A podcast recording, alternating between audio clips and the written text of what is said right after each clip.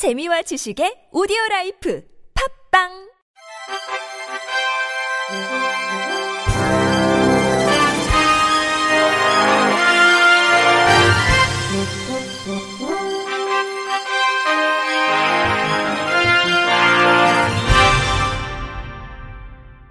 청취자 여러분 안녕하십니까? 6월 17일 금요일 KBIC 뉴스입니다. 국가인권위원회는 장애인 거주시설에 사는 장애 아동을 위해 표준화된 발달 지원 프로그램을 개발하는 등 인권 증진이 필요하다고 밝혔습니다.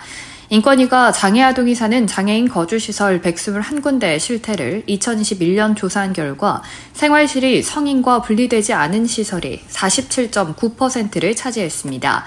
개별 학습 공간이 없는 곳과 실외 놀이터, 놀이기구가 없는 시설은 각각 29.8%, 52.1%로 나타나는 등 시설에서 아동에 대한 고려가 부족하다는 게 인권위의 판단입니다. 이에 인권위는 장애인 거주시설에 사는 장애 아동의 보편적 권리, 장애 특성에 따른 발달권을 보장하려면 장애 아동을 위한 표준화한 발달 지원 프로그램을 개발하라고 보건복지부 장관에게 권고했습니다.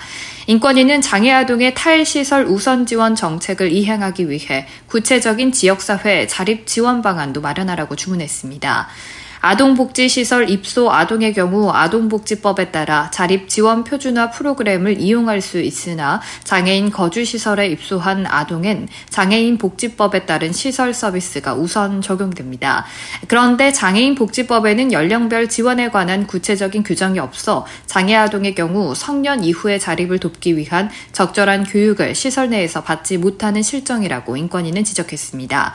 장애인 거주시설의 장애아동 중에는 후견인이 지정되지 않거나 연고자가 있지만 친권자가 연락이 끊긴 아동도 많았습니다.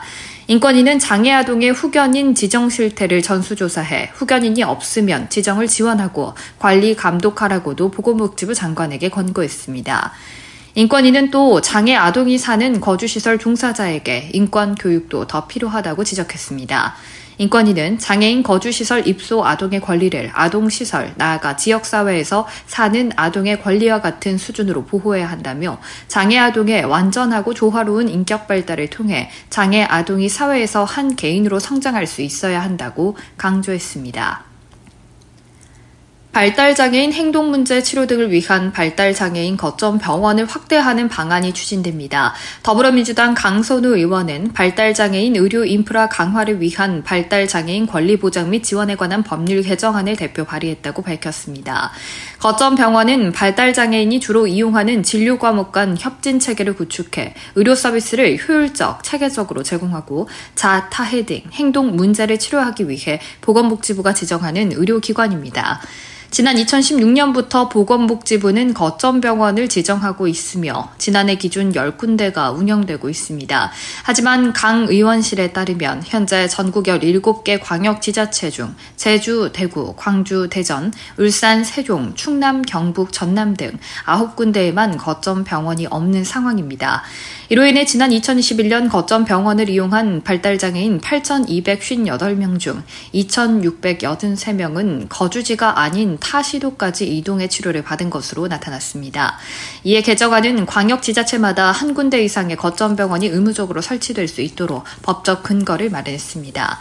강 의원은 발달장애인의 행동 문제 치료를 위해서는 장기간 주기적인 병원 방문이 필요하나 정부가 지정한 거점 병원 수가 적어 멀리 떨어진 병원을 이용해야 하는 의료 난민 문제가 심각한 상황이라고 지적했습니다. 이어 발달장애인이 어디에 살든 차별 없는 공공의료 서비스가 제공될 수 있도록 국가와 광역지자체가 적극적으로 의료 인프라 확충에 나서야 한다고 강조했습니다. 축구장과 야구장 등 스포츠 경기장의 매표소 절반 이상이 장애인 이동 기준에 못 미치는 것으로 나타났습니다. 한국소비자원이 어제 전국 스포츠 경기장 21군데의 매표소 47개를 조사한 결과 25개는 바닥 높이 기준이 규정보다 높았고 2개는 출입로 폭이 0.5m에 불과해 휠체어 사용자가 사용하기 어려웠습니다. 또 경기장 4군데는 휠체어 사용자 관람석이 규정 기준보다 작은 데다 관람석 앞에 건축 구조물 등이 있어 시야를 방해하는 곳도 다섯 군데에 달했습니다. 이 밖에도 경기장 접근로의 유효폭은 1.2m 이상이어야 하는데 주 출입구 접근로 중 3개는 유효폭이 기준보다 좁았고 6개는 보도블록 파손, 경사로 미설치 등으로 인해 휠체어 이동이 어려웠습니다. 장애인 전용 주차구역의 경우 조사 대상 31.2%가 주차구역 면적이 기준보다 작아 장애인이 주차에 어려움을 겪을 가능성이 컸고 25.8%는 안내 표시가 없어 장애인이 주차 공간을 찾기 어려운 것으로 조사됐습니다. 한국소비자원은 이번 조사 결과를 바탕으로 경기장 관리자에게 장애인 편의시설 설치와 관리 개선을 권고했고 관련 부처에 관리 감독 강화를 요청할 계획입니다.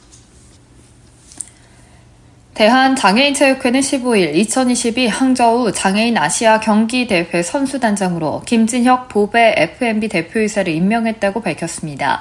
선수단장은 대한민국 선수단의 장애인 아시아게임 참여를 총괄하고 선수단과 함께 결단식, 출영식, 개폐회식 등 주요 행사에 참가합니다. 또 국가별 선수단장이 자리하는 대회 조직위원회 주관 단장 회의와 각종 공식 행사에도 참석합니다.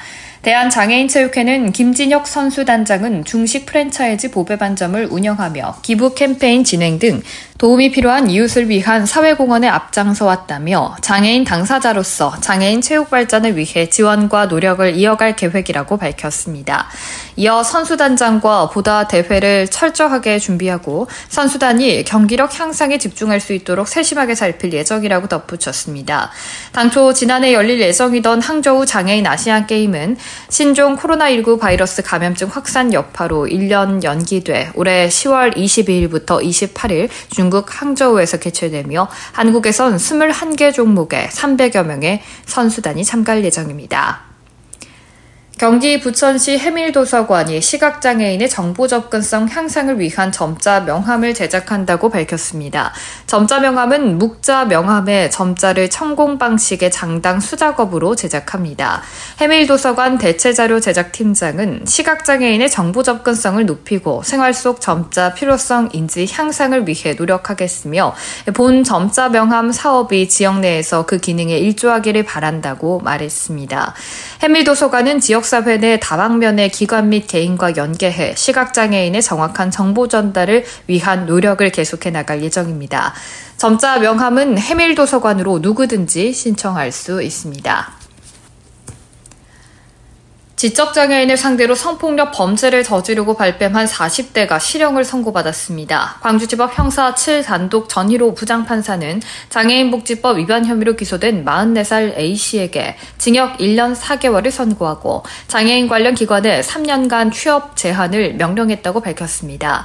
A씨는 지난해 1월 28일부터 30일 사이 지적 장애가 있는 20대 여성 B씨에게 신체 사진을 찍어 보내게 하고 음란한 내용의 문자를 보내는 등 여러 차례에 걸쳐 성적 수치심을 주는 성희롱 성폭력 행위를 한 혐의로 기소됐습니다. A씨는 채팅 앱으로 알게 된 B씨가 장애인 시설에서 거주하는 것을 알게 된 뒤 자신의 성적 욕구를 만족시키려고 범행한 것으로 조사됐습니다. A씨는 재판 과정에서 B씨가 장애인인 줄 몰랐다고 변명하면서 잘못을 뉘우치지 않았습니다. 재판장은 A씨의 나쁜 죄질과 B씨의 정신적 고통, A씨에게 벌금형을 초과하는 처벌 전력이 없는 점 등을 고려해 형을 정했다고 판시했습니다. 끝으로 날씨입니다. 내일 전국이 흐리고 곳곳에 비 소식이 있습니다. 내일 기온은 평년보다 3도에서 5도가량 높겠습니다. 아침 최저 기온은 영하 4도에서 8도, 낮 최고 기온은 7도에서 13도가 예상됩니다. 이상으로 2월 17일 금요일 KBIC 뉴스를 마칩니다. 지금까지 제작의 권순철, 진행의 박은혜였습니다. 고맙습니다. KBIC.